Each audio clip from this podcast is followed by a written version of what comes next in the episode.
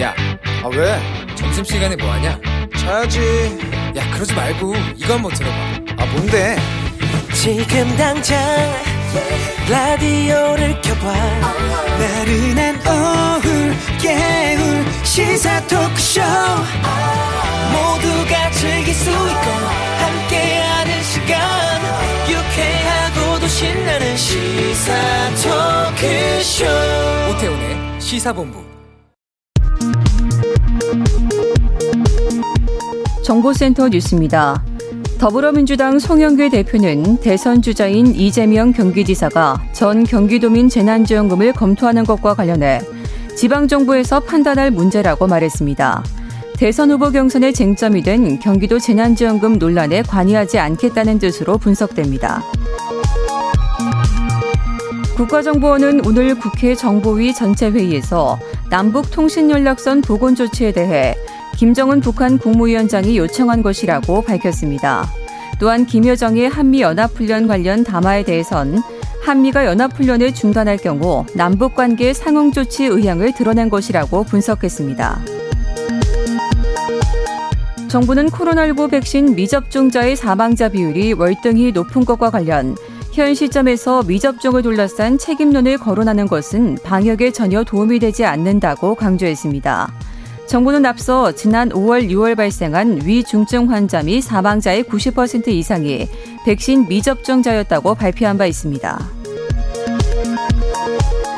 부실 사모펀드 사고로 인한 투자자의 피해를 막기 위해 사모펀드 제도가 일반 사모펀드와 기관 전용 사모펀드로 구분되는 등 전면 개편됩니다. 금융위원회는 이런 내용의 자본시장법과 금융투자업에 관한 법률 개정안을 10월 21일부터 시행한다고 밝혔습니다. 지금까지 정보센터 뉴스 정한나였습니다.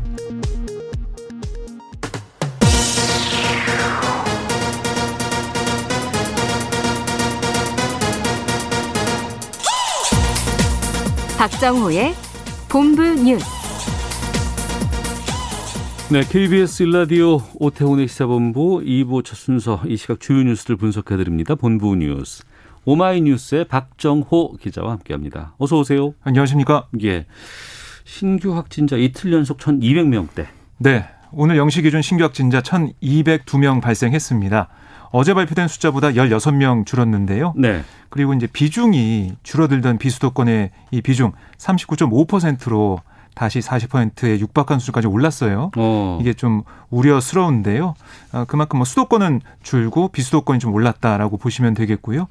아, 특히 델타 변이보다 전파력이 더 강한 델타 플러스 변이 바이러스 감염자 국내에서도 두 명 확인되면서 네. 방역 당국이 상황을 주시하고 있는데 당국은 오후 브리핑에서 관련 상황을 자세히 설명할 예정입니다. 네. 백신 1차 접종자가 2천만 명 넘었다고요, 이제. 그렇습니다. 아, 지난 2월 26일 첫 접종이 시작된 지 159일째 되는 날 세운 기록입니다. 예. 오전 10시 20분 기준 2천만 4,714명으로 잠정 집계됐는데요. 전체 인구의 약 39%에 해당을 합니다. 이게 지난달 26일 시작된 만 55세에서 59세 접종 이게 속도가 좀 붙고 있거든요. 예. 이 영향을 받아서 확진자 그 접종자 수가 계속 늘어나고 있고요. 정부는 오는 9월 중 최소 3,600만 명에 대한 1차 접종을 마무리하고 11월까지 집단 면역을 형성하겠다 이런 계획을 밝히고 있습니다. 3,600만 명이면 이게 70%인 거 아니에요? 그렇습니다. 예. 네. 집단 면역 가능하다라는 얘기고요. 그리고 이제 18세에서 49세 가운데 택배 근로자나 환경비화원 같은 각 지방자치단체에서 우선 조정이 필요하다고 판단한 약 200만 명이 오늘 오후 8시부터 순차적으로 사전 예약을 하거든요. 네. 접종 대상자가 한꺼번에 몰리지 않도록 오늘은 수도권, 또 내일은 비수도권 지역에서 나눠서 사전 예약을 받습니다. 네. 북한이 우리 쪽에 그 함정관 국제 상선 공통망 호출에 응답했다고요? 그렇습니다. 그동안 북측이 이 동해 또 서해 지구 통신선 호출에 응답을 했어요. 예. 하지만 국제 상선 공통망에 대해서는 이 남측에서 오전과 오후 정기적인 시간에 한 30분 정도 호출해도 응답하지 않았었는데요. 예. 오늘 오전에 북측에서 응답을 한 겁니다. 그러니까 지난달 27일 서해 지구 군 통신선이 복원된 이후 7일 만인데요. 함정관 한라인까지 정상 가동되면서 남북 군사 소통 채널 완전히 복원됐습니다. 음. 그리고 올해 대체 공휴일 늘리자 이렇게 네. 해서 국회에서 나섰는데 이거 대통령령으로 확정됐다고요?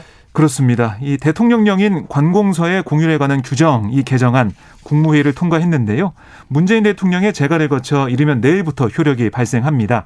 이에 따라 이제 올해는 토요일 또는 일요일과 겹치는 광복절, 개천절, 한글날 네. 이 3일에 대해 이 대체 공휴일이 새롭게 적용되는 거예요. 그래서 8월 16일, 10월 4일, 10월 11일 이렇게 쉬는 날이 됐습니다. 아, 그런데 법 통과 당시 모든 공휴일에 대체 공휴일이 적용되는 것으로 좀 보도가 됐었어요. 국회에서는 그렇게 하겠다고 했었잖아요. 네. 그런데 이게 이제 대통령령으로 정해지는 상황이 되다 보니까 정부가 관계부처의 협의 또 관련 단체 의견 수렴을 거쳐서 석가탄신일과 성탄절 등을 제외하고 네. 그래서 공휴일인 국경일에만 대체 공휴일을 확대 적용하기로 한 겁니다. 네. 그러면 8월 16일 월요일이 이제 빨간 날이 되는 거네요. 그렇습니다. 국민의힘과 국민의당 간의 합당 협상 지금 상황이 안 좋다고 하는데 어떤 상황입니까? 네, 이제 국민의힘의 이준석 대표 페이스북에 국민의당을 향해 뭐라고 했냐면 오픈 플랫폼, 뭐 플러스 통합 이런 국민들이 알아들을 수 없는 자신들만의 용어로 시간을 끌려고 한다라고 비판을 했고요. 네. 이어서 이제 그냥 합당에 대해 yes냐 no냐 이게 중요하다. 만나는 것에 대해 yes냐 no냐 여기에 대답하면 된다라고 강조를 했습니다. 뭐 이런 입장이 알려주고 있는 상황에서 국민의 당은 크게 이제 반발을 하고 있는데요. 이준석 대표가 시한을 일방적이고 공개적으로 정해버리는 건 전형적인 갑질 사고와 태도다. 라고 지적을 했고요. 뭐 이번 주에 해야 된다 이런 얘기를 하고 있으니까요. 국민의당은 이 국민의 힘에 부족한 중도 실현 가치와 영향을 가진 정당인데 음. 국민의당을 깎아내리는 통합이라면 외연 확정으로도 이어지기 어렵다 이런 주장도 거듭 나왔습니다. 아, 특히 권은희 원내대표가 뭐라고 했냐면 네. 야권 외연 확장의 필요성을 언급하면서 현재로서는 안철수 대표가 대선 후보로 출마해서 아, 그런 야권의 외연 확장 역할을 해야 될 필요성이 있는 게 아니냐 이런 얘기를 했어요. 그러니까 안 대표의 독자 출마 가능성까지 보이고 있는 겁니다. 네. 서울 서대문구와 같은 이 지금 도심 공공주택 복합 사업 이게 고밀 개발 사업이 추진된다고요? 그렇습니다. 국토교통부가 이사 대책에서 제시한 도심 공공주택 복합 사업의 6차 선도 사업 후보지 서울 세 곳과 울산 한 곳 이렇게 네 곳을 선정했는데요. 네. 후보지를 보면 서울 서대문구 미근동 서대문역 인근 여기가 어디냐면 경찰청 뒤쪽 상가 쪽이거든요. 아, 예, 예. 예. 네, 그쪽을 이제 개발하겠다는 거고요. 아, 그리고 성북구 장위동 옛 장위 12구역과 아, 중구 신당동 약수역 인근 여기 빌라촌이 있는데 여기를 개발하겠다는 거고 그리고 울산을 보면 이 울산 중구 우정동 울산 혁신도시 남측을 또 개발하겠다라고 선정을 했습니다. 네. 이들 지역에서 공급될 수 있는 신축 주택 총 4,481호인데요. 이번 6차 후보지 발표로 이사 대책 사업 후보지에서 공급할 수 있는 주택이 총 25만 4천호로 불어났습니다. 네. 참여연대, 민주노총과 같은 노동, 인권, 시민사회단체 1,056곳에서 이재용 부회장 가석방 반대 입장을 냈다고요? 네. 이 단체들이 온라인 기자회견을 열었는데요. 이 기자회견을 통해서 이재용 부회장의 가석방, 이거는 문재인 정부의 존재를 부정하는 것이다. 아, 촛불의 명령에 명백히 역행하는 행태다라고 지적을 했습니다. 아, 그러면서 문재인 정부가 중대한 경제 범죄를 일으킨 재벌 총수를 가석방하는 건 공정이란 가치에 정면으로 반대되는 후진적 행태고 국정농단 단죄에 좀 어긋나는 거다. 그러니까 정경유착에 대한 엄중한 처벌이 포함돼야 한다라고 주장을 했습니다. 네. 아, 또한 이 부회장 가석방이 현재 진행 중인 삼성물산 불법 합병 그리고 프로포폴 투약 혐의 재판에 부당한 영향을 미칠 수가 있고 또 이 부회장과 삼성의 기업 활동은 별개로 봐야 한다라고 강조를 했거든요. 왜 지금 이렇게 기자회견하고 반대를 하고 있냐면 법무부가 오는 9일에 가석방 심사위를 엽니다. 아, 아, 여기서 이 부회장 등의 가석방 여부를 논의하는데요. 네. 이 부회장은 사실 지난달 말에 형기에 60% 채웠습니다. 네. 가석방 요건을 충족했거든요. 네. 지금 여론이 좀 가석방 쪽으로 기운 게 아니냐. 또 법무부가 가석방으로 판단하는 게 아니냐 이런 우려가 나오는 상황에서 이 시민단체들이 이렇게 기자회견을 한 겁니다.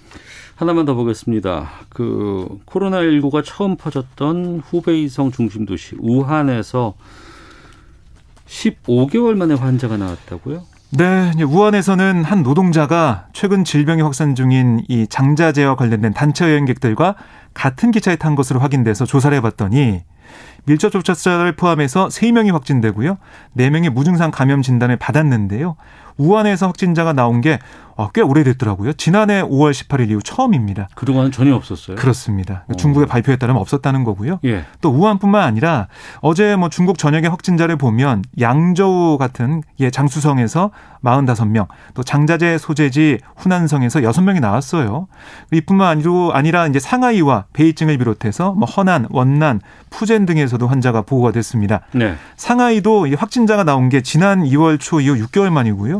또 베이징에 환자가 나오면서 만 명이 거주하는 주거 구역이 봉쇄되기도 했습니다. 알겠습니다. 본부 뉴스 오마이뉴스의 박정호 기자와 함께했습니다. 고맙습니다. 고맙습니다.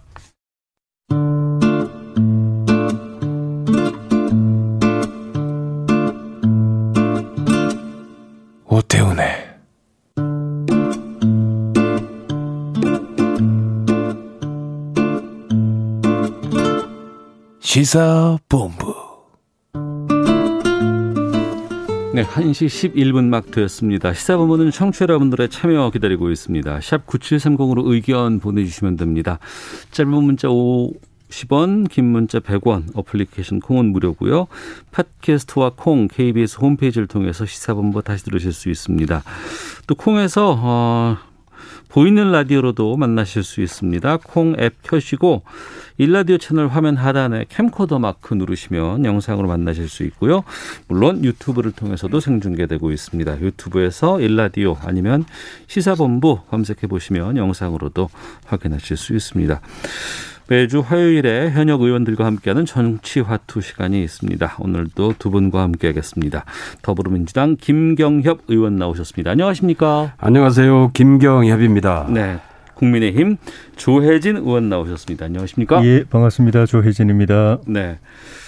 어, 지난달 27일 국회 문화체육관광위원회 소위에서 언론 보도에 대한 징벌적 손해배상제 도입 등을 담은 언론중재법 개정안 표결 처리됐습니다. 이 언론중재법 개정안에 대해서 두 분은 어떻게 보고 계시는지 좀 궁금한데요. 김경호 의원님.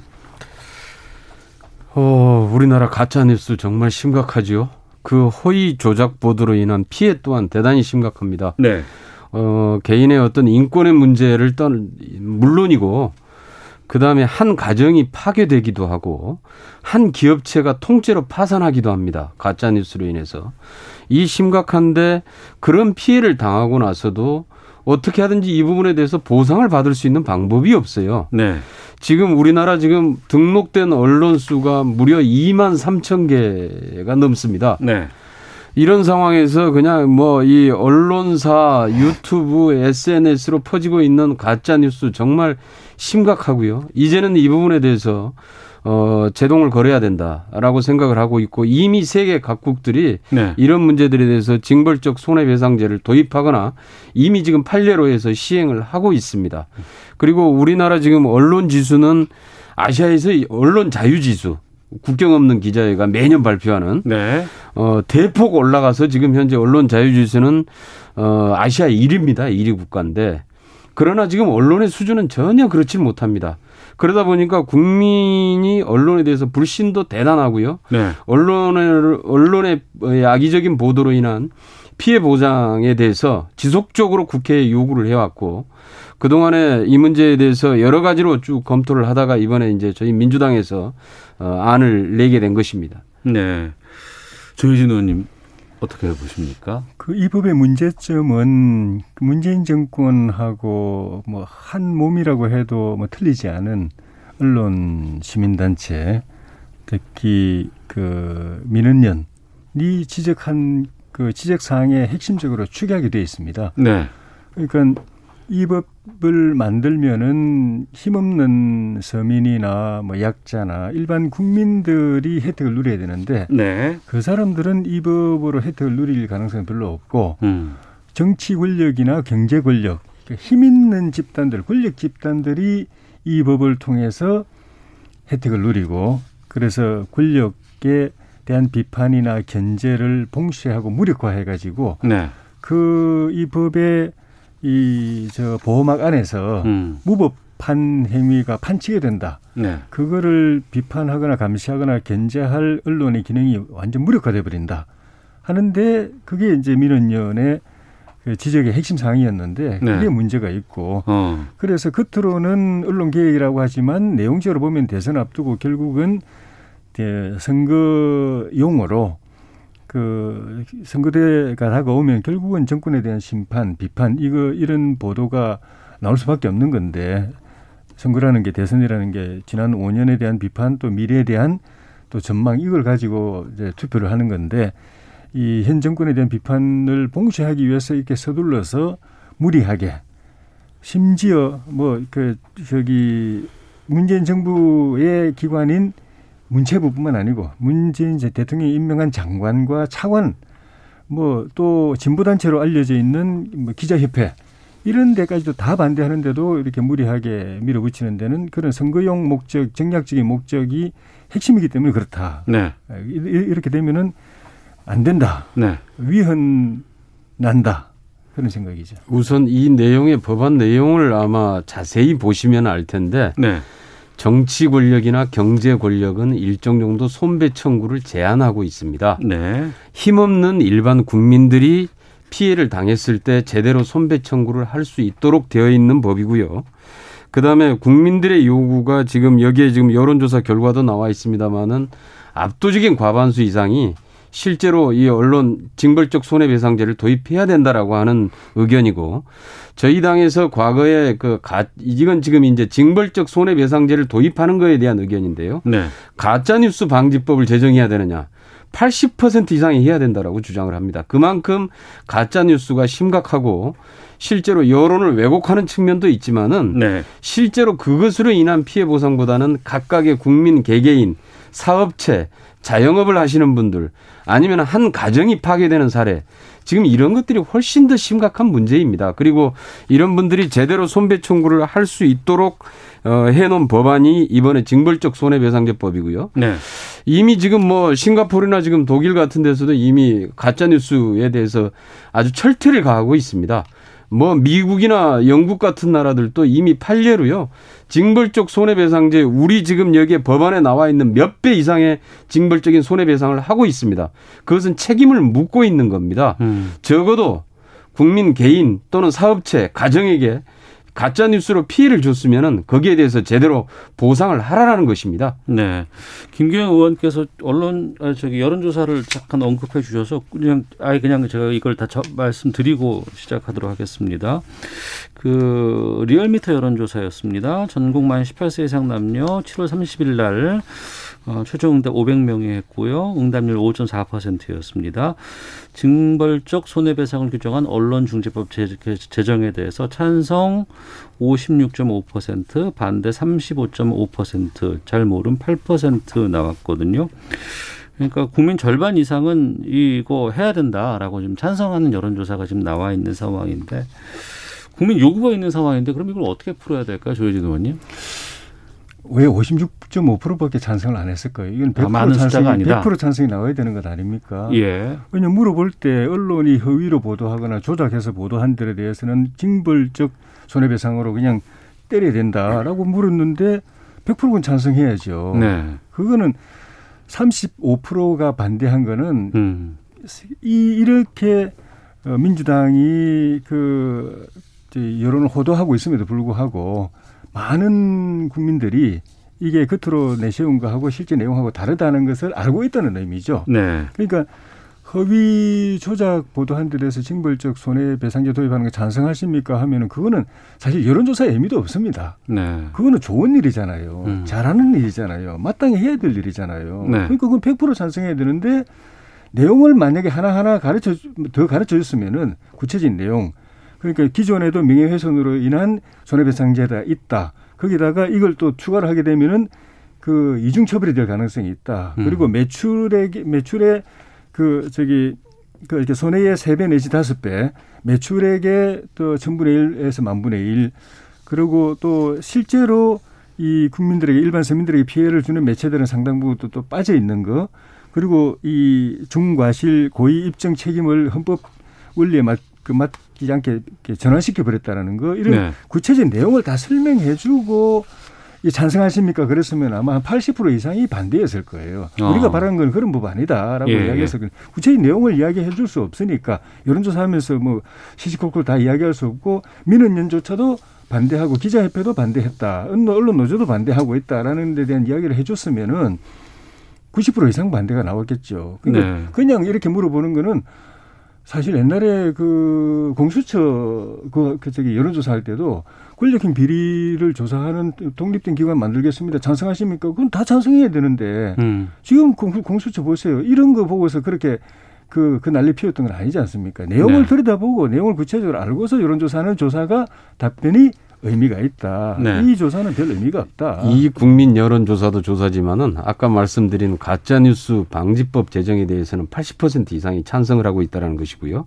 어떻게 하든지 지금 이 가짜 뉴스 허위 조작 보도에 대해서는 이제 막아야 된다. 네. 어떤 제, 제한 제도 제도적인 장치가 필요하다 라는 것이고요. 그 동안에 왜 우리 국민들이 이, 이 언론을 신뢰하지 못할까? 그래요. 언론 신뢰도를 보면은 로이터 저널리즘 연구소가 조사한 건데요. 이 금년입니다. 2021년 조사 대사 조사 대상 46개국 중에서 우리나라가 38위로 최하위권입니다. 거기에 언론진흥재단이 2020년에 언론 수용자 조사를 보면은 한국 언론의 가장 큰 문제 1위가 허위 조작 보도입니다. 그리고 2위는 편파적인 기사 이렇게 돼 있는데요. 네. 그만큼 이게 언론 신뢰도를 떨어뜨리는 또 가장 큰 요인으로 작용을 하고 있습니다. 문제는 뭐냐 하면은 언론사가 이런 허위 조작 보도로 인해서 엄청난 피해를 국민 개인이나 어떤 기업에 미치 사업체에 미치고 나서도 네.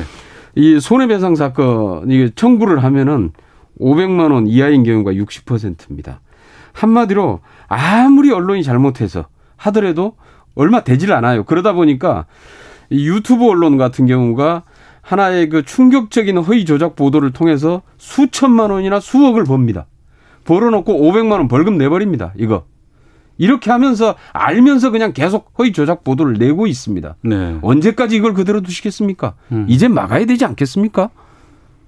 그러니까 이 언론중재법 개정안이 그 진짜 언론 개혁이 되려고 하면은 예, 예. 어, 여기서 새롭게 도입하는 제도들이 모두 이제 말씀드린 것처럼 힘없는 일반 국민들이나 서민들이나 약자들이 이용할 수 있고 예. 그 사람들을 보호하는 장치를 더 강화하고 또 그 사람들 구제 장치를 더 강화하는 실효성 있는 제도를 도입해야 되고 음. 그 반면에 그런 막강한 권력, 정치 권력이나 경제 권력으로 어, 그 그런 저 언론의 비판 기능을 그냥 무디게 하거나 봉쇄하면서 그 무법을 누리는 그런 정치 권력, 경제 권력에 대해서는 지금보다도 언론이 더 강하게 비판하고 감시하고 견제할 수 있도록 기능을 더 강화시켜주는 쪽으로 가야 되는데 이 법은 전혀 그렇지 않다라는 게 그러니까 오히려 진보 단체들조차도 전두환 시대의 보도지침을 지금 다시 부활시키는 느낌이다라는 비판을 할 정도 아닙니까? 네. 예. 이거는 개혁이 아니라 개악인 거죠. 지금 이게 문체부의 소위에서 통과가 된 거 아니겠습니까? 그럼 네. 앞으로 일정이 어떻게 되나요? 남은 일정들이? 어, 문체위 이제 상임위에서 통과되면은 법사위로 넘어가고 예. 그다음에 본회의에 상정되게 돼 있죠. 어. 그러면 언제쯤 이게 만약에 지금 계획으로 민주당의 계획으로라 그러면은 언제쯤 통과가? 어, 지금 당의 계획은 이번 8월 달에 지금 통과를 시킨다고 하는 계획을 가지고 있습니다. 네. 국- 국민의힘 입장에서는 지금 어떻습니까? 지금 그러면? 국민의힘 뭐 당연히 반대고 이거는 저희 그 야당의 반대가 문제가 아니라 네. 언론 기관이 전 언론 기관이 다 반대하고 거기에는 기자협회라든가 그 그런 그 진보적 단체들 또 제가 말씀드린 것처럼 이 정권의 핵심 그 요직에 다 그 출신들이 가 있는 민원연조차도 반대하고 있는 그 법이기 때문에 이 네. 법을 강행하면 아마 옛날에 전두환 정권 때 학원 안정법 그거 저기 시도하다가 음. 정권 휘청했던 그런 상황 맞게 될 겁니다. 당장은 이제 이렇게 해서 언론을 제갈 물려가지고 대선 때 정부 비판 기능 그 보도가 안 나오게 하려는 그런 목적은 뭐 달성될지 모르겠지만은 정권 자체의 그런 정통성이 이건 반민주 악법으로 규정돼 있기 때문에 그러면 정권 자체의 정통성이 휘청거릴 겁니다. 뭐 여러 단체라든가 기관에서 뭐 우려의 목소리를 표하고 있는 내용들이 약간의 수정은 가능합니까? 일정 그건 정도? 이미 지금 여기에 반영이 돼 있습니다. 아, 그래요? 지금 예, 개, 개정안의 내용에 네. 이미 그건 반영이 돼 있고요. 여기에서 이제 하나는 정권에 대한 비판 견제 기능과 네. 그것은 이제 비판을 한다라고 하는 것은 같은 사실을 놓고 해석이 다를 수는 있습니다. 음. 해석이 다른 문제와 아니면 팩트가 사실이 전혀 아닌데 악의적으로 사실을 조작해서 내는 경우하고는 완전히 다른 문제입니다.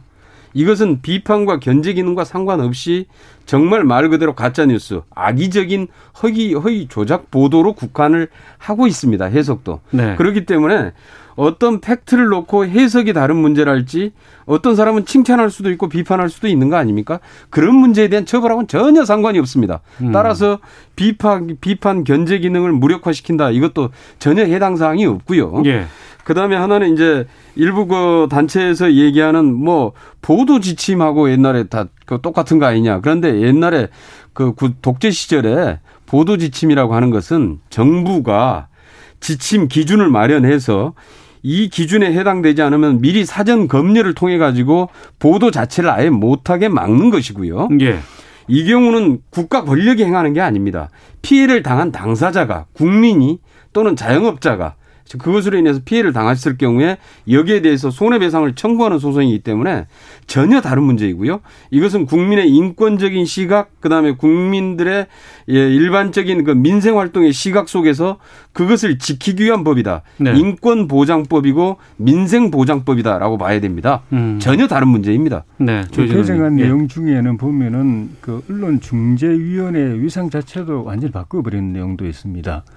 그러니까 언론중재위원회라는 것은 말 그대로 권력을 비판 감시하는 언론과 네. 그 비판 감시의 대상이 되는 정부, 정치권의 가운데 서서 중립적인 위치- 위치에 서서 독립적으로 그걸 중재, 비판, 저기 저 중재하고 조정하는 그 기관이기 때문에 언론 중재위원회인 것이고 중재위원회 위상도 독립 반독립기구입니다.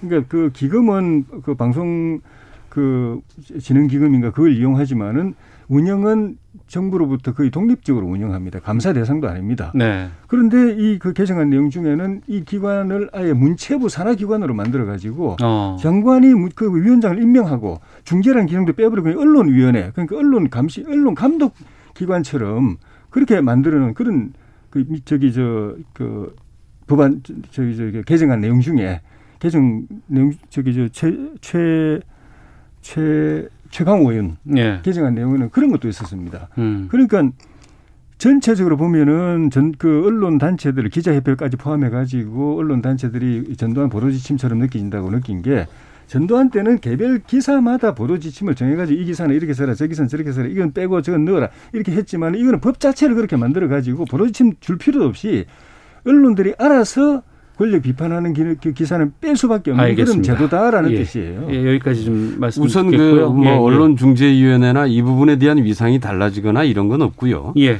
그다음에 지금 이제 하나는 그 이 언론의 이 보도된 내용에 대해서 그것을 미리 사전에 막는 것도 아니고 음. 실제로 그것으로 가져오는 피해에 대해서 알겠습니다. 어, 각각의 그 피해 당사자가 보상을 지금 청구하는 제도다라는 걸 다시 한번 좀 말씀드리고요. 예, 마무리해 주시고요. 예. 예. 알겠습니다. 청취자 두 분께서 오늘 평평하게 지금 의견을 말씀해 주셔가지고 근데 청취자 의견도 좀 상반된 내용들이 좀 많이 좀 부딪히고 있는 것 같습니다. 0584님은 가짜 뉴스에 대해서 징벌적 손해배상하는 건 찬성합니다. 그런데 이 법을 가지고 잘못을 지적하는 기자들을 가짜 뉴스로 몰아가면 어떻게 판단을 할 것인지요 라고 해서 이런 적용이라든가 이런 곳에 대한 우려들을 좀 섞인 어, 말씀을 좀 해주셨고요. 1935님은 또 이렇게 말씀해 주셨습니다. 저는 언론중재법 구체적인 내용 다 알고도 찬성했습니다. 국민들을 잘 모르는 사람으로만 보시면 안 될 것 같습니다. 라고 이분은 좀 찬성의 의견을 좀 보내주신 입장도 좀 전해주셨는데요. 어, 기상청 연결해서 날씨 사 좀 살펴보고 교통정보 확인하고 다시 돌아와서 다음 주제로 좀 가보도록 하겠습니다. 날씨와 미세먼지 정보 윤지수 씨가 전해주십니다. 네, 오늘도 하늘이 화창하지 않습니다. 구름이 많아 흐린 곳이 많고요. 산발적으로 비가 내리고 있습니다. 오늘 밤까지 중부지방과 전라도 지역을 중심으로 비가 내리고 또 낮부터 내일 새벽 사이는 경상권과 제주도 지방을 중심으로 소나기, 또 오늘 밤부터 내일 새벽 사이 중부지방을 중심으로 소나기가 있기 때문에 내일 새벽까지는 전국 대부분 지역에 비나 소나기로 인한 어려움이 예상됩니다. 특히 충청권이나 전라권 전라북도 지역에서는 30에서 80mm, 많은 곳은 100mm 이상으로 지금 예산 일대로 다소 강한 소나기가 내, 비가 내리고 있는 상황이고요. 수도권 지역이나 강원도 내륙 산지, 전남권 서해 5도는 10에서 60, 강원도 동해안 지역은 5에서 40mm 정도로 지역별로도 강우량의 차가 상당히 클 것으로 예상됩니다. 이런 가운데 폭염도 이어지겠습니다. 전국 대부분 지역 여전히 폭염특보가 내려져 있고 오늘 낮 최고기는 30도에서 34도의 분포로 대구가 34도로 다른 지역보다 높겠고요. 강릉과 광주, 제주는 33도 안팎까지 오르겠습니다. 부산도 32도 예상하고 있고 지금 서울교는 30.2도를 가리키고 있습니다. 한편 미세먼지 상황은 더할 나위 없이 좋은 상황입니다. 서울의 경우 초미세먼지 농도가 1세제곱미터당 11 마이크로그램, 미세먼지는 18 마이크로그램을 나타내고 있고 전국적으로 미세먼지 상황은 깨끗하고 좋은 상태이지만 오존 농도가 경상북도 지역 을 중심으로 높게 나타날 수 있겠습니다. 지금 서울 기온은 30.2도입니다. 지금까지 날씨와 대기 상황이었습니다. 다음은 이 시각 교통 상황 알아보겠습니다. KBS 교통정보센터의 임초희 씨입니다. 네, 이 시각 교통정보입니다. 서울 시내 곳곳 비가 오고 있습니다. 올림픽대로 하남 쪽으로는 반포대교 부근 4차로에서 빗길 사고가 나면서 혼잡해졌고요. 고속도로는 경부고속도로 서울 쪽으로 주감휴게소 부근에서 사고가 발생해서 주의하셔야겠습니다. 현재는 갓길에서 처리 중이고요.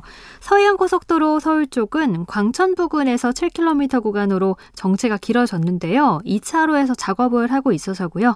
더 가서는 송악에서 서해대교 3km 구간 교통량 늘었습니다. 금천에서 속도 내기 어렵고요. 서울 양양고속도로 양양 쪽은 강일부터 남양주 요금소, 서종 부근 막히고요. 반대 서울 쪽은 어, 덕소산패부터 강일 부근 답답합니다. 순천 원주 고속도로 순천 쪽으로는 서남원 부근에서 작업 여파 받아서 정체가 매우 심합니다. KBS 교통정보센터였습니다.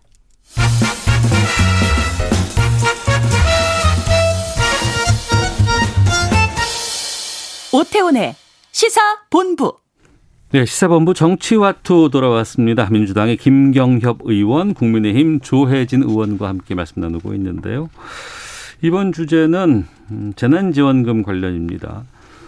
재난지원금 전 국민의 88%에게 지급하기로 결정이 됐는데, 근데 이제 민주당 경선 과정에서 경기도 자체적으로 100% 지급하는 이것에 대해서 여러 지금 논란들이 좀 나오곤 있습니다. 재난지원금 경기도라도 100% 주겠다는 입장에 대해서 의견들 어떠신지 좀 궁금한데 먼저 조희진 의원님께서 이건 어떻게 보고 계세요? 그 정부에서 당정 협의를 하고 또 정부안 만들어서 국회 넘기고 네. 국회 예결위 또 본회의 과정에서 여야 협상하고 한 게 결국은 전국을 단위로 한 거잖아요. 전국을 네. 대상으로 이 전국 또 5천만 국민 중에 어느 계층에 얼마를 줄 것인가를 그 과정을 통해서 치열하게 논, 논쟁하면서 정했는데 그거를 80% 8%로 정해서 국회에 통과를 했는데 자기 지역에만 100% 만들어 버린다면은 그리고 만약 거기만 하면 뭐 또 모르겠는데 만약에 그런 식으로 다 지자체마다 우리 이렇게 하겠다고 해버리면 국회 논의가 의미가 없어 없어 버리는 거죠. 음. 그럼 뭐 개별적으로 그냥 뭐 지자체들이 알아서 이렇게 해야 되는 거지 국회에서 이렇게 할 필요가 없어지는 거죠. 네. 국회에서 정부가 또 의회가 국민을 대표해 가지고 전국과 전 국민을 놓고서 이렇게 최종적으로 88%를 하고 20 몇만으로 결정했고 또 나머지 또 이제 그 소상공인이나 또 자영업자들은 또 다른 방법으로 지원하기로 결정했으면 네. 이 전체가 거기에 따라야 되는 거지. 경기도만 따로 해가지고 결과적으로 국회 결정이 무의미하게 해버리면 아 이분은 정말 민주당 다른 대선 주자들도 뭐 그런 비판을 하셨지만은 좀 문제다. 그, 그, 그 100%라는 그 도구마에서 못 헤어나오는 것도 그렇고, 막, 그, 원희룡 지사는 경기 저 제주지사도 그만두고 했는데 경기지사 하면서 경기도 예산 가지고 계속 자기 대선용으로 이용하는 거 이것도 정말 이 상도에 안 맞다. 음. 그리고 이분 인물이 대통령 되면은 경기도지사가 국회 기능을 정부 기능을 이렇게 무력화시켜 버리면 대통령 되면은 도대체 못할 일이 뭘까 하는 그런 염려가 들어요. 네, 김경희 의원님. 지사직을 유지하면서 대선에 출마하는 풍토는 과거에 그 국민의힘 김문수 지사께서 그 길을 열어놔 가지고 그 이후로 이 사퇴를 안 하고 이제 하는 게 거의 뭐 이렇게 계속 되고 있는데요. 그건 그렇고 우리 재난지원금 문제는 작년에도 재난지원금이 지급이 됐는데 네. 정부에서 물론 이제 예산 편성해서 지급하는 것 외에 지방 지방자치단체가 각각의 재정 형편들을 고려해서 추가로 지급을 해왔습니다. 네. 그리고 경우에 따라서 지자체에 따라서 좀 더 재정이 튼튼한 데는 더 지급을 했고 네. 재정이 좀 취약한 데들은 좀 덜 지급하기도 하고 이렇게 해서 해왔죠. 그러니까 이제 문제는 재난지원금이라고 하는 게 어려운 사람들에 대한 지금 현재 지원이기 때문에 네. 최대한으로 사실 가용할 자- 가용할 수 있는 자원들이 있으면은 중앙 정부 예산이든 아니면 지방 자치단체 예산이든 총 동원해서 지원을 해 드리는 게 맞다라고 보고요. 네. 그 다음에 하나는 어, 중앙에서 당정 물론 협의했죠. 그리고 중앙 예산은 편성했습니다. 그 외에 추가로 사실 재정 여력이 되면 추가로 지급할 수 있습니다. 그게 또 지방자치제고요. 문제는 어, 저희 당에서도 계속 얘기했지만은 사실 이게 지금 88% 지급이라고 하는 게 선별, 선별 비용이 훨씬 더 많이 들어가고 네. 비효율적이다. 그리고 과거의 재난지원금 사례에서 봤을 때 전 국민에게 지역 화폐나 온누리 상품권 형태로 지급하는 게 자영업자에게도 내수 경기 촉진에 내수 경기 회복에도 훨씬 더 도움이 되더라라고 하는 게 아직까지 평가인데 네. 그 부분을 사실 이번에 기재부 고집 때문에 사실 못한 거 아닙니까? 음. 그이 못하는 부분들을 또 다시 지자체가 부족한 부분들을 저는 이렇게 보완을 하겠다라고 하는 자세는 아주 훌 륭하다라고 생각을 하고요. 네. 다른 지자체들도 사실 재정 여력이 있다면은 우리 재난지원금 최대한으로 피해를 뭐 지금 당하고 있는 자기 지역들 감안해서 추가로 보완 쪽으로 지급할 수 있고 또 지급하는 게 좋다라고 생각을 합니다. 음. 여기서도 갈리네요. 경- 경기도 안에서도 네. 어, 큰 기초단체들, 큰 기초단체들은 거의 다가 반대예요. 음. 그보다는 좀 더 작은 기초단체들은 찬성이고 경기도 안에서도 의견이 이렇게 나눠져 있습니다. 돈이 네. 많이 들어간 데거든요. 예. 나눠져 있고 저는 이게 그 좀 의도가 좀 불순하다고 봐요.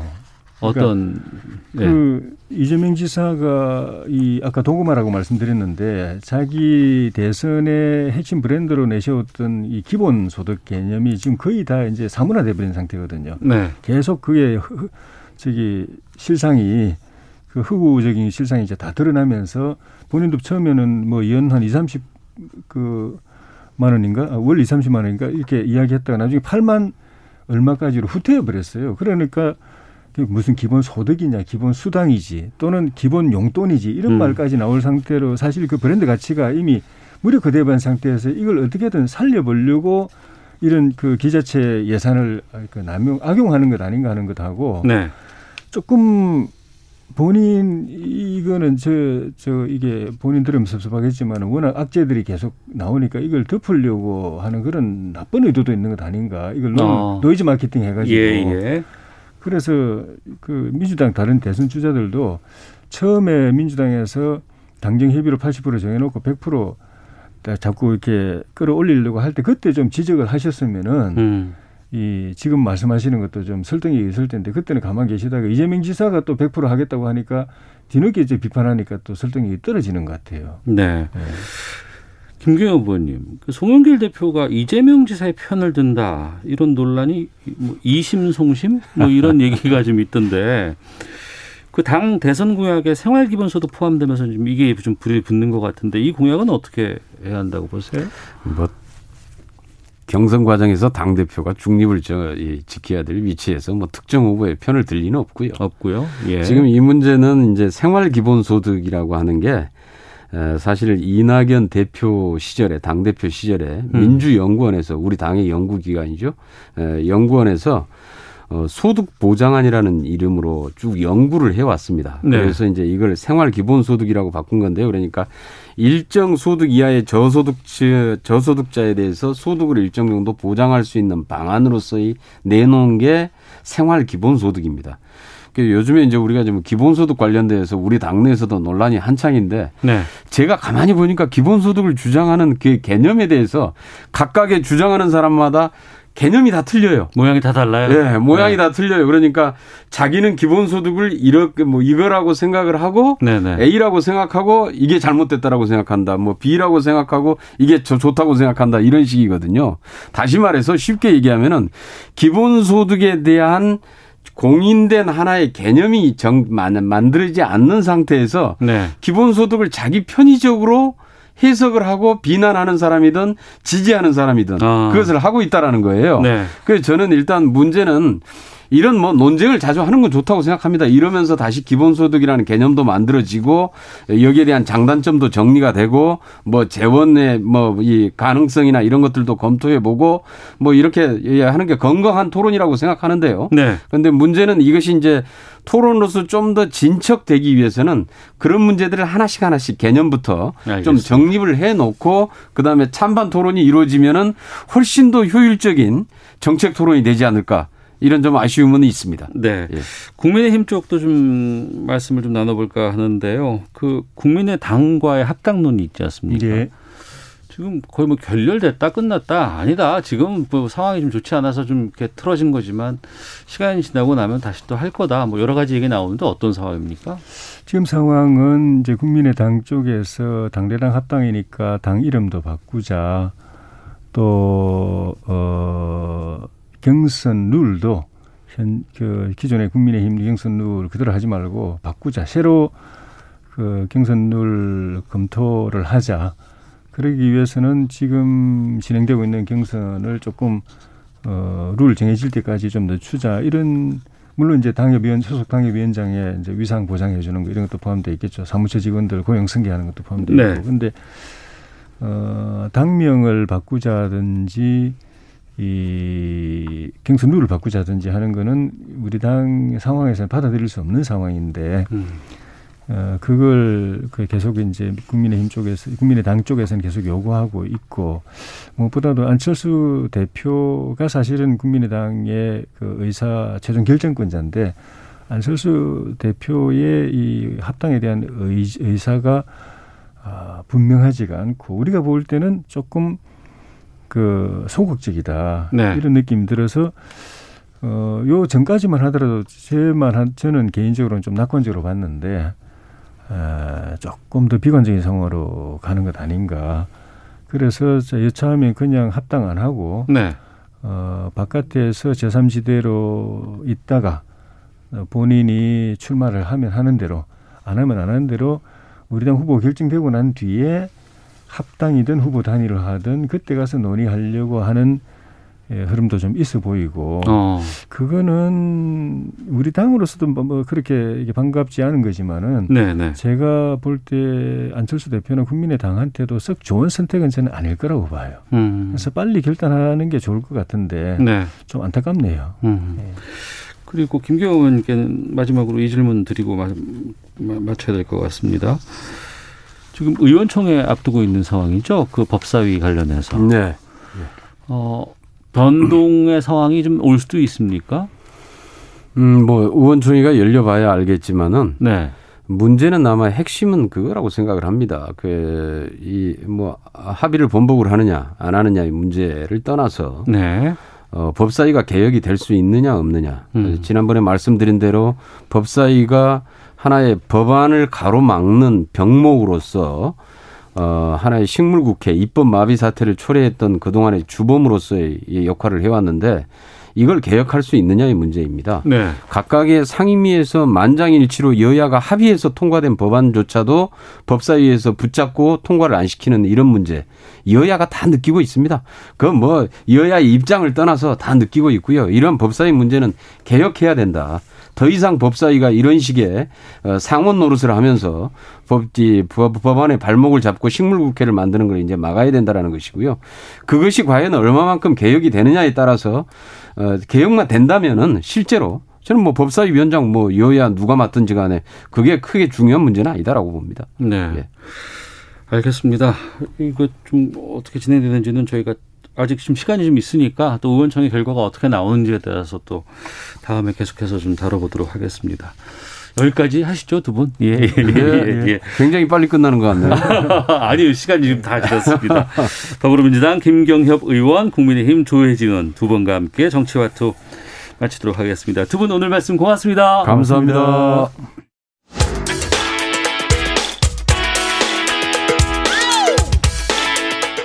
오태훈의 시사본부는 여러분의 소중한 의견을 기다립니다.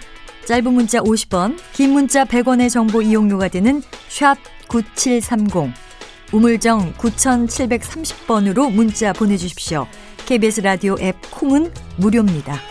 KBS 라디오 오태훈의 시사본부. 지금 여러분은 대한민국 라디오 유일의 점심 시사 프로그램을 듣고 계십니다.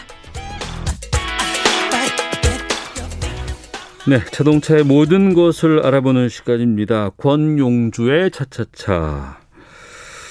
2050년 탄소 중립하게 되면 또 이걸 하기 위해선 2030년부터 판매되는 새 차 가운데 60% 이상이 친환경 전기차여야 합니다. 근데 이게 아니다. 이 수치는 뭐 수치일 뿐이고 이게 가능하지 않다. 이런 회의적인 시각이 많이 있다고 하는데 여기에 대해서 좀 말씀을 나눠보겠습니다. 자동차 칼럼니스트 국민대 권용주 겸임 교수와 함께하겠습니다. 전화 연결되어 있습니다. 안녕하십니까? 네, 안녕하세요. 이게 불가능해요? 가능하지 않습니까? 어, 돈 문제입니다. 예? 돈 돈의 문제예요. 돈의 문제요? 그러니까 우리가 지금 배기량 1998cc 그러니까 뭐 쉽게 보면 현대자동차 쏘나타 한 대를 사면 네. 그리고 사가지고 10년을 운행하면 네. 대략 한 2천만 원 정도로 세금을 냅니다. 2천만 원 정도. 예, 처음에 차 살 때 약 한 480만 원을 내고요. 네. 그다음에 매년 한 13,000km를 운행한다고 하면 기름을 쓰잖아요. 그렇죠. 유류세 낼 거 아니에요? 유류세 내고 그다음에 이제 해마다 자치단체에다가 자동차세라는 걸 냅니다. 네. 이걸 다 계산해 보면 한 대를 가지고 10년 운행하는 사람이 약한 네. 2천만 원 정도를 세금으로 내는 거예요. 네. 그 이 돈 걷어서 우리가 지금 흔히 얘기하는 뭐 교육이나 복지나 사회 간접 시설이나 음. 우리 사회 곳곳에 쓰고 있지 않습니까? 그 자동차와 관련된 세금이 상당히 많죠. 그렇죠. 네. 근데 우리 전체 제연기관 자동차 등록 대수가 2,400만 대 정도잖아요. 네. 그 이 관련 세부담이 꽤 많은 비중입니다. 네. 근데 지금 이걸 전기차로 바꾸자는 거 아니겠습니까? 그렇죠. 예. 자, 그러면 이 아이오닉 5 전기차를 한 대 사는 경우를 생각해 보시죠.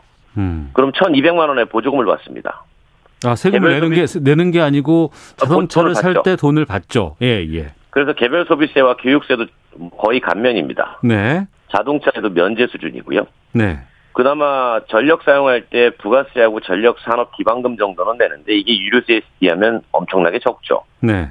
그러니까 똑같이 이 전기차를 10년 운행한다고 하면 어 소나타 10년 운행해서 걷어들인 2천만 원을 고스란히 전기차 한 대 지원에 활용해야 되는 거예요. 어, 그러니까 세금으로 자동차를 이용하는 사람에게 세금을 많이 걷는데 네. 이 세금을 여러 곳에서 써야 되는데 이게 정작 전기차를 많이 우리가 보급을 하려고 노력을 한다 그러면은 전기차에 다시 다 돌아가 버린다. 그렇죠. 어. 그런데 이제 전기차로 바뀌면 네. 내연기관이? 줄어드니까 내연기관에서 세 원이 없어지잖아요. 그렇죠. 예. 그거를 지금 누군가는 해결을 해야 된다는 거예요. 그 돈이 어디선간 또 들어와야 되겠네요. 계속 들어와야 되는 거 아닌가요, 그러면?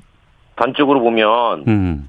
그 지금의 기준을 적용할 때 2030년에 제가 판매되는 185만 대의 60%가 전기차로 바뀌어야 된다고 말씀을 드렸잖아요. 지난번에 그러셨죠. 예. 그렇게 되면 연간 그 해에 지금 기준으로 따지면 네. 그 해에 20조 원의 보조금이 들어갑니다. 지금 상황으로 본다 그러면. 예, 그런데 그때까지 지금 어한 9년 정도 남았잖아요. 네.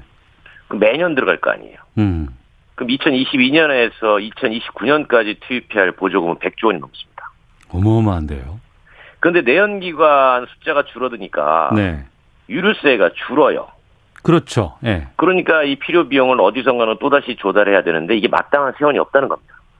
어, 그러니까 환경적인 측면에서 전기차, 친환경 이런 것들을 많이 얘기를 하고 앞으로 미래에는 이렇게 갑시다라고 많이 주장을 하지만 지금까지의 세제 상황이라든가 이런 것으로 봤을 때는 이걸 우리가 완성하기까지는 관철하기까지는 쉽지 않은 상황이 있네요. 그러니까 결국은 줄어드는 내연기관의 유류 사용분에 대한 감소분이 보전이 돼야 될 거 아니겠습니까? 예, 예. 어, 그런데 이게 섣불리 그러면 전력에다가 음. 세금을 부과하고 보조금을 줄이면 네. 탄소 중립 실현 시점이 늦어진다는 겁니다. 어. 왜냐하면 전기차의 경제성이 떨어지니까 예, 예. 다시 내연기관을 찾는 사람이 늘어날 수 있어요.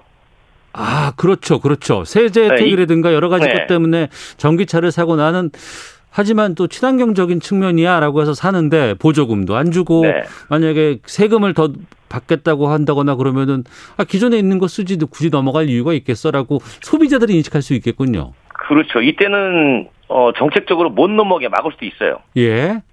대표적으로 논의되는 사항이 내연기관의 과세 부담 증가입니다. 네, 네. 그러니까 오염제 부담 원칙을 적용해서 내연기관의 어, 경제적 부담을 높여서 못 들어오게 만든다는 거죠. 그러면 예. 전기차 복에 필요한 지원이 많아질수록 내연기관의 세 부담도 같이 높이는 방식이죠. 어. 근데 그러면은 결국에는 세금 더 내라는 것밖에 안 되잖아요. 그러니까 갈등이 불가피하다는 거예요. 어. 특히 이 과정에서 예상치 못한 경제적 부담을 지는 사람도 분명히 나타나고 예, 예. 전기차 운행자의 부담도 늘어날 수 있다는 겁니다. 네. 그럼에도 세금 균형을 맞추려면 음. 전기차 지원 점진적으로 축소해야 되고요. 네. 내연기관 세 부담을 높이는 게 현실적이에요. 그러니까 이저 전기차로 옮겨가는데 초반에는 예. 뭐 세제 혜택이라든가 보조금이라든가 이런 걸 줘야 되겠지만 이걸 계속해서 줄 수는 없는 거 아닌가요, 진짜? 그래서 이 부분에 대해서 지금 고민을 한번 해보자라는 목소리가 조금씩 나오는데, 예. 어, 중요한 건 왜냐면 이제 그 방향이 설정이 돼야 되잖아요. 네. 그러니까 단순히 전기차를 늘린다는 목표가 아니라 자동차나 이런 그 유지 부분의 세금을 어떻게 바꿀 것인지가 논의가 필요한데, 네. 이 자동차에 관련된 세금이 우리나라가 상당히 많은 편입니다. 음. 그러니까 친환경 전기차 쪽으로 가는 데 있어가지고 내연기관에 세금을 많이 붙인 나라일수록 전환 속도가 늦어요. 네. 왜냐하면 새로운 세원을 발굴해야 되기 때문에. 어. 어, 근데 이제 그거에 대해서 논의가 이루어지지 않고, 이런 얘기만 나오면, 음. 그 사실 정치권이나 이제 정부 쪽에서 논의가 시작이 돼야 되잖아요. 그렇죠, 그렇죠. 예. 얘기를 꺼내면 예. 여론에서 집중포화를 맞습니다. 음. 예를 들어 대표적인 게 이제 뭐 경유의 세금을 인상하는 것. 네.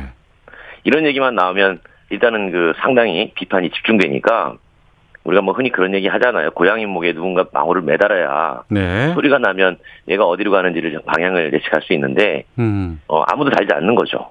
어. 그러니까 지구를 살리자, 탄소 중립으로 가야 된다. 이라는 네. 대의 명분에는 다들 공감하고 어 그렇게 해야지. 뭐 그리고 네. 뭐 전기차는 뭐 보니까 그 환경 오염도 덜 된다고 하고 뭐 차도 요즘에는 많이 뭐 장거리로도 갈 수 있다고 다 괜찮다고 해서 오케이가 됐는데 이게 지금 세수와 연결돼 있는 현실적인 문제로 간다 그러면은 내연기관을 지금 타고 있는 분하고 전기차를 타고 있는 분하고 입장이 다 다를 거 아니에요. 그렇죠. 그 예를 들어서 지금 우리가 이제 자동차에 관련된 세금만 해도요. 예. 어, 기획재정부가 국세로 가져가는 게 있고, 네. 그다음에 행정안정부가 지방세로 가져가는 게 있습니다. 음. 그다음에 환경부의 전기차 보조금 환경부가 관리하죠. 네. 자치단체의 도로교통 같은 경우에는 도로 혼잡세 같은 경우 자치단체가 관리합니다. 네. 어, 이 결국은 이 자동차 모빌리티 라이프에서 발생하는 세금의 성격 비용도 적지 않은데 이 모든 게 정부 부처도 엄청나게 미묘하게 얽혀져 있어요. 어. 기름만 봐도 마찬가지로 중앙정부가 가져가는 국세가 있고 네. 그 다음에 지방정부가 가져가는 주행세도 있고 여기에서 이제 또 자치단체의 재정 문제까지 연결이 되고 음. 그렇기 때문에 이 자동차에 관련된 세금 문제는 단시간에 풀릴 문제가 아닙니다. 네. 그렇기 때문에 결국은 지금이라도 우리가 공론화를 해서 어. 어떻게 해서든지 이 방향성을 설정해야만 이제 산업을 계시는 분들이 네. 예측을 해서 이제 전략을 삼는다는 거죠. 어. 음, 우리는 몇 년도에는 이렇게 하고 몇 년도에는 이렇게 하고. 근데 이런 것들이 정해지지 않으면 앞으로도 그냥 음, 계속 이런 식으로 할 것이냐? 예. 라고 하면 결국은 전기차에 대한 보조금은 대폭 줄이는 거 외에는 방법이 없는 겁니다. 예. 이런 고민들이 나올 때마다 항상 우리가 얘기하는 그 던지는 다음 질문이 이런 거예요. 해외 선진국에서는 지금 어떻게 하고 있느냐 뭐 이런 얘기들 많이 하거든요. 네. 그쪽에도 같은 고민일 것이고. 똑같은 고민이죠. 예, 특히 유럽 쪽에서는 아무래도 전기차에 대한 관심도가 좀 우리보다는 더 높은 상황이기 때문에. 그래서 보통 이런 얘기 많이 해요. 예. 탄소 중립에서 특히 자동차 부문은 네. 쩐의 전쟁이다. 음. 어, 돈이 많은 나라일수록 전환 속도가 빠릅니다. 지금 유럽을 중심으로 어, 자동차 만드는 나라에서 전기차 또는 친환경 전환 속도를 빨리 높이고 있는데 네. 특히 독일이 그렇잖아요. 네, 네. 국가 재정이 풍부하니까 음. 그 돈으로 어, 빨리 바꾸는 겁니다. 음. 또한 가지는 제가 좀 전에 말씀드린 것처럼 자동차에 세금이 많이 부과된 나라일수록 전환 속도가 느려져요. 네. 최근에 그 미국 같은 경우는 바이든 정부가 열심히 한다고 그랬잖아요. 예. 미국이 자동차에 세금이 별로 없는 나라입니다. 어. 기름에도 세금이 별로 없고요. 그렇죠, 그렇죠. 기름도 워낙 싸니까. 자동차가 대중화돼 있어서 예. 그런 나라일수록 자 바꾸자 그러면 훨씬 더 손쉬운 거예요. 음. 자동차의 여러 가지 이해관계가 얽힌 세금들이 별로 없으니까 근데 우린 그렇지 그냥 전기세 않잖아요. 보조금 주면 끝나는 거죠. 예. 그래서 그러면 이제 우리도 그런 문제를 지금 고민을 해야 된다는 거예요. 근데 이거를 뭐 단순히 권영주 교수가 얘기를 한다거나 해서 될 건 아닌 것 같고. 아 그럼요. 저는 그냥 뭐 예. 어, 목소리만 조금 내주는 거고. 정치권에서 직접 나서야 될 것 같은데 정치권에서 이런 거에 좀 움직임들이 있어요? 보여요? 별로 없습니다. 그래서 뭐 이런 얘기 해요. 네. 어, 다음 대통령에 나오는 사람들이 음. 이 문제는 반드시 화두를 꺼내줘야 된다. 네. 어, 어떻게 할 건지 대책을 가지고 나와야 된다. 이런 얘기도 많이 하죠. 기름값 어떻게 할 거냐. 뭐 어. 쉽게 보면 그런 얘기입니다. 예. 그러니까 자동차 관련 세금 문제는 그냥 이먼 얘기가 아니고 국민들에게는 되게 중요한 삶과 직접 직결된 그런 문제일 수도 있거든요. 부동산하고 달라요. 어. 부동산은 가진 사람과 가지지 못한 사람의 차이가 있지만 네. 자동차는 전 국민이 다 운행합니다. 그렇죠, 그렇죠. 예. 네, 그렇기 때문에 기름 하나 세금 바꾸는 것도 변동성이 크죠. 어, 배기량에 대해서 다또 네네네. 부과가 되는 거기 때문에 알겠습니다. 권영주 교수와 함께했습니다. 고맙습니다. 감사합니다. 예, 오태훈의 시사본부 오늘 준비한 소식은 다 끝났습니다. 내일 뵙겠습니다. 안녕히 계십시오.